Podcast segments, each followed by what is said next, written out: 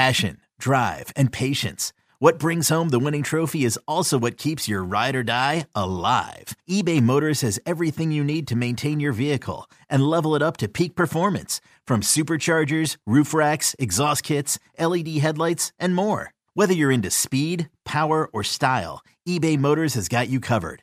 With over 122 million parts for your number one ride or die, you'll always find exactly what you're looking for. And with eBay Guaranteed Fit, your part is guaranteed to fit your ride every time or your money back. Because with eBay Motors, you're burning rubber, not cash. With all the parts you need at the prices you want, it's easy to turn your car into the MVP and bring home that win. Keep your ride or die alive at ebaymotors.com. Eligible items only, exclusions apply. Presented by T Mobile, the official wireless partner of Audacy Sports. With an awesome network and great savings, there's never been a better time to join T Mobile. Visit your neighborhood store to make the switch today. All right, before we go any further, I need to remind you guys about our wonderful partner here at Love the Star. It is Boomer Jacks. We've been telling you guys about Boomer Jacks for several months now, and so many of you guys have let us know on social media how much you've been enjoying it, uh, hanging out there, watching games, and uh, getting drink specials. And on Tuesdays and Wednesdays, how you guys have been going for the great wing deals. On Tuesdays, it's half price bone in wings. Wednesdays are half price boneless wings. There are great deals for you the rest of the week as well, though. It's not just about the wings. They also have the coldest beer anywhere around. Drink specials beginning at $3, $15 buckets of beer. It's just a wonderful atmosphere for whatever you're looking for. Somewhere to go watch the games, go check out Boomer Jacks. You're looking for dinner with family, Boomer Jacks is the spot. Uh, you know, if you're just looking for somewhere to have happy hour with friends, catch up with coworkers, whatever, Boomer Jacks has you covered. There are 17 DFW locations. You can find yours by going to boomerjacks.com. That's boomerjacks.com. All right, Bryan, let's talk about moves still to be made and also some moves that, that the Cowboys are, are now missing some guys. Uh, they did lose a couple guys to free agency. We'll run through those really quickly. Uh, Luke Gifford, the linebacker for the Cowboys, the special teams ace, he is off to Tennessee. I think that was somebody the Cowboys would have liked to have retained. That's somebody who I think they believe could have been a a legitimate rotational player at linebacker, not just special teams any longer. Um, but somebody that you know was a was a special teams ace for them, and, and a team that's not known, especially since Bones Fassel got here, for letting the guys they really like on special teams get away. So kind of surprising me, Luke Gifford isn't back. Yeah, I think with Luke Gifford, it was there were they were very much on board with Luke Gifford, but you know we saw him get some snaps defensively. You know when uh, Vander Esch was uh, injured, and they were you know and they really weren't getting exactly everything they wanted out of Clark. They couldn't rely on Cox, you know, to to make that happen. So I, I felt like that Luke Gifford was continue to get more opportunity but where this affects the Cowboys, and I, I think you're going to also bring up Noah Brown. Uh, so, you know, when you start to talk about Noah Brown being gone, Luke Gifford being gone, those are two pretty significant guys that were part of your special team. We'll see what happens. You know, we'll see what happens if they can, in fact, you know, CJ Goodwin. Uh, that that's the situation, and then you know, they got two deep snappers that are also on the list. I kind of felt like the first signing that we would see in the typical Cowboy fashion would be Jake McQuaide. You know, he the yeah. deep snapper comes back, but you know, they've got some guys with Brett Maher, Jake McQuaide, Matt Overton, uh, CJ Goodwin. Their special teams unit is kind of struggling a little bit right now uh, to try and uh, to try and kind of uh, get that to where it was uh, you know at times was very good last year. Uh, do you think this puts even more of an emphasis on day three guys that you pick are going to have to be special teams aces? Like, do you think Bones Fassel is going to have a big voice in the room? He always does, but an even bigger voice in the room potentially on day three, knowing, hey, we lost Noah Brown, we lost Luke Gifford, we're we're losing some of our big special teams guys. Yeah, I, I do. I think this is where the special teams coach, when you get down into the third day of the draft and say whether you've got those extra those compensatory picks, you got extra sixth round pick, maybe an extra seventh round pick. You're looking at those and you're looking at those and saying, okay, who are the guys we don't want to fight for in free agency? You know, Dallas does a good job at that second draft Chris Hall does a really good job of keeping the board intact. So they're able to go after those guys they still have on the draft board. But then Bones Fassel is going to put stars on guys that on are tags on those guys, stars on the tags, where they're like, this guy is really, really good at covering. This guy is a really good returner. I mean, you, have got a, like a Devin Harper and some guys yeah. like that. You know, uh, those are the guys. You know, we'll see. We'll see with Markquese Bell and and stuff like that. Will those guys take over? You know, Kelvin Joseph was the guy we mentioned last uh, this earlier here. But there's some guys that are going to have to step up. But I guarantee you, there could be two or three guys on that board that they have there that have a special teams background to them, uh, whether they block kicks, uh, you know, that kind of thing. The returners, those guys will definitely get noticed.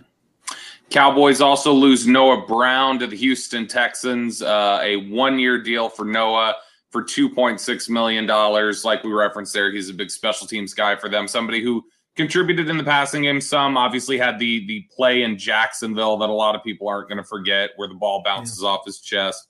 Um, but looking at the the Noah Brown move, any surprise to you there that they didn't uh, do something to keep him here, or do you think he also maybe they would have had a role in mind for him, and it's not the role that Noah Brown felt he had earned anymore? Yeah, yeah, I, that's where I think it is, Bobby. I I think Noah Brown.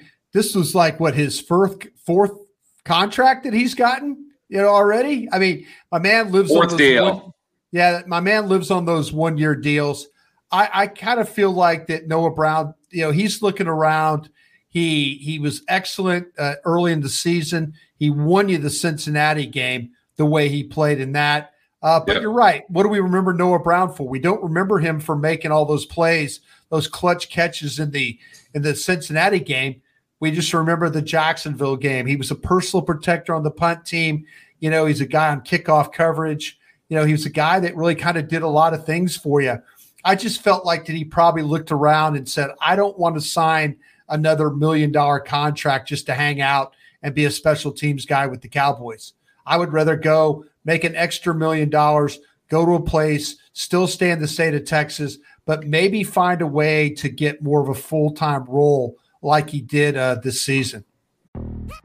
Yo, Trey. Kevin, what's up, man? You know, I've been thinking, what would have happened if the NBA never vetoes the Chris Paul trade to the Lakers and we get CP3 in the same backcourt as Kobe in LA? Well, you get a very happy Jack Nicholson for sure. And the Lakers probably win a bunch more championships. CP3 finally gets a ring or two or three, and the Kardashian empire is forever altered. What did you just say? Hey, everybody, I'm Trey Wingo. And I'm Kevin Frazier, and we're teaming up on a new weekly sports podcast from Wondery, Alternate Routes. As former Sports Center anchors and current sports obsessives, we're consumed by all the what if questions that make being a sports fan so excruciatingly fun. If you're like us, then you also live and die on the fallout from every drop pass or play call. Each week on Alternate Routes, we'll take a flashpoint in sports, break down what actually happened, then explore every alternate scenario and the ripple effects it would have caused. Follow Alternate Routes on the Wondery app or wherever you get your podcasts. You can listen early and ad free right now by joining Wondery Plus.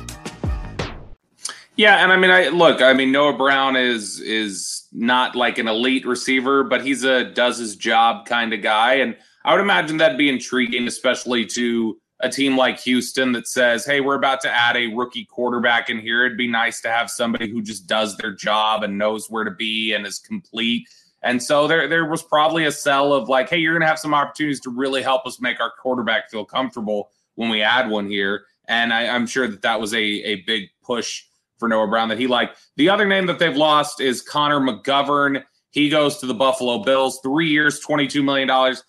I don't know about you, Bryan. At three years, $22 million, I probably would have been in on that. I, that's one where I, I don't love that, but I also know that it sure seems like this team is building towards a left side of the offensive line with the Smith brothers. It's going to be Tyron and Tyler. Yeah, the law firm of Smith and Smith are uh, that left side. I mean, if they had moved on from Tyron Smith, then I would have said, okay, now the you need to think about going to get McGovern. I think the thing about McGovern that's interesting is that he showed the ability to play guard at a pretty decent level, but also play some center as well.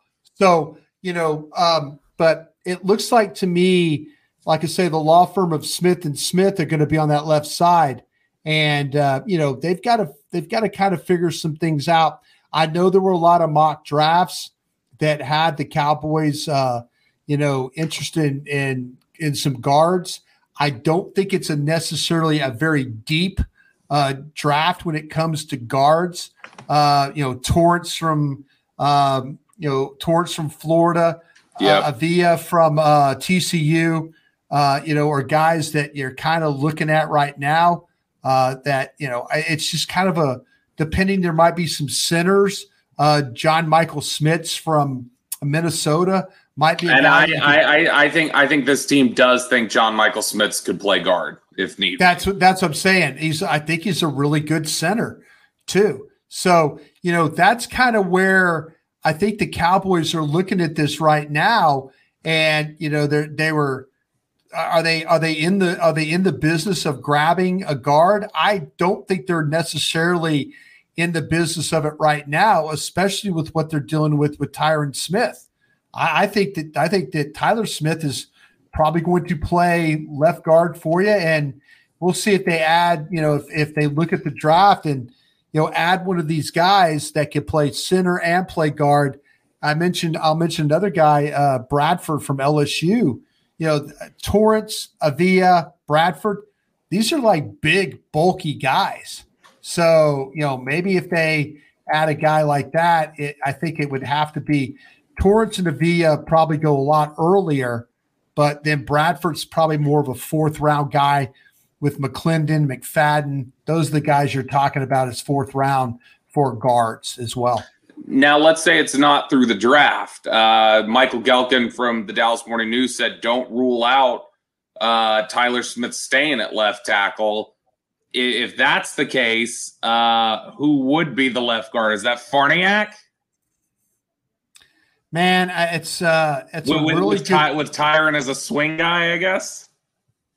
I'll tell you what, man, that that would be I Farniok would make a lot of sense just because he did it before. If we remember the Tampa game uh, in week one, uh, they had an injury uh, to McGovern, and Matt Farniok went in the game very early at left guard.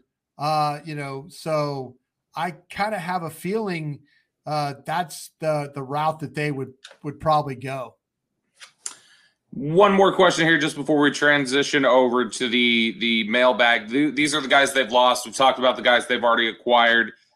They still need to, to add to offense. They they haven't added anybody to offense yet. There haven't been any moves there. Let's quickly talk about two guys: Odell Beckham Jr. and DeAndre Hopkins. Bryan, have you cooled any on the prospects of Odell Beckham, or do you think this team has? And do you think that they they have the gumption to say, all right, we, we went and made a move for Stephon Gilmore. Now let's go make a move for DeAndre Hopkins? Do you think they're in that mode? I think we can do this? I would love for them to go move, make a move for Hopkins. I know you and I and uh, others on the G Bag Nation uh, today on your on your uh, segment had a discussion about Hopkins. Would you rather go and draft a guy? Do you want to give up compensation of maybe a second round pick uh, in order to go get Hopkins, or would you rather draft a guy in the second round? I think that's a fair debate uh, right now. Uh, you know, would, would, you, uh, would he help? Would Hopkins help you now? Absolutely. Will Hopkins help you three, four years from now?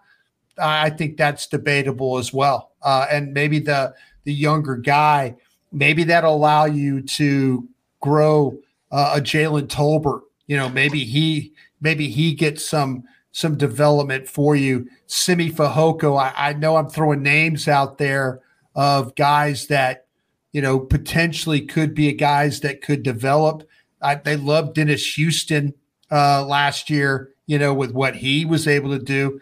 Uh, but yeah, I, I, me personally, I throw a second round pick because the problem I have, Bobby, is the more that I dig in to these wide receivers, especially in the second round, I, I have questions, man. I have some serious questions about, uh, about length.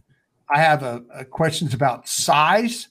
Uh, I mean, it, it's It's something that I don't have a great handle on the flowers of the world, the, you know, from Boston College, Scott from Cincinnati, Downs from North Carolina. These are all like probably second round guys, maybe some first round guys, according to uh, who's ahead of you.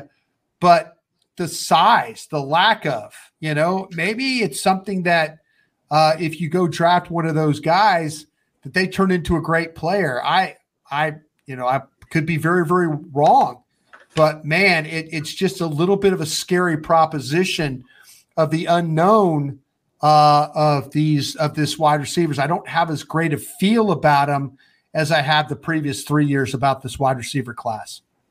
You are listening to the Love of the Star podcast. The Love of the Star is an Audacy podcast. You can find it on the Audacy app or wherever you get your podcasts.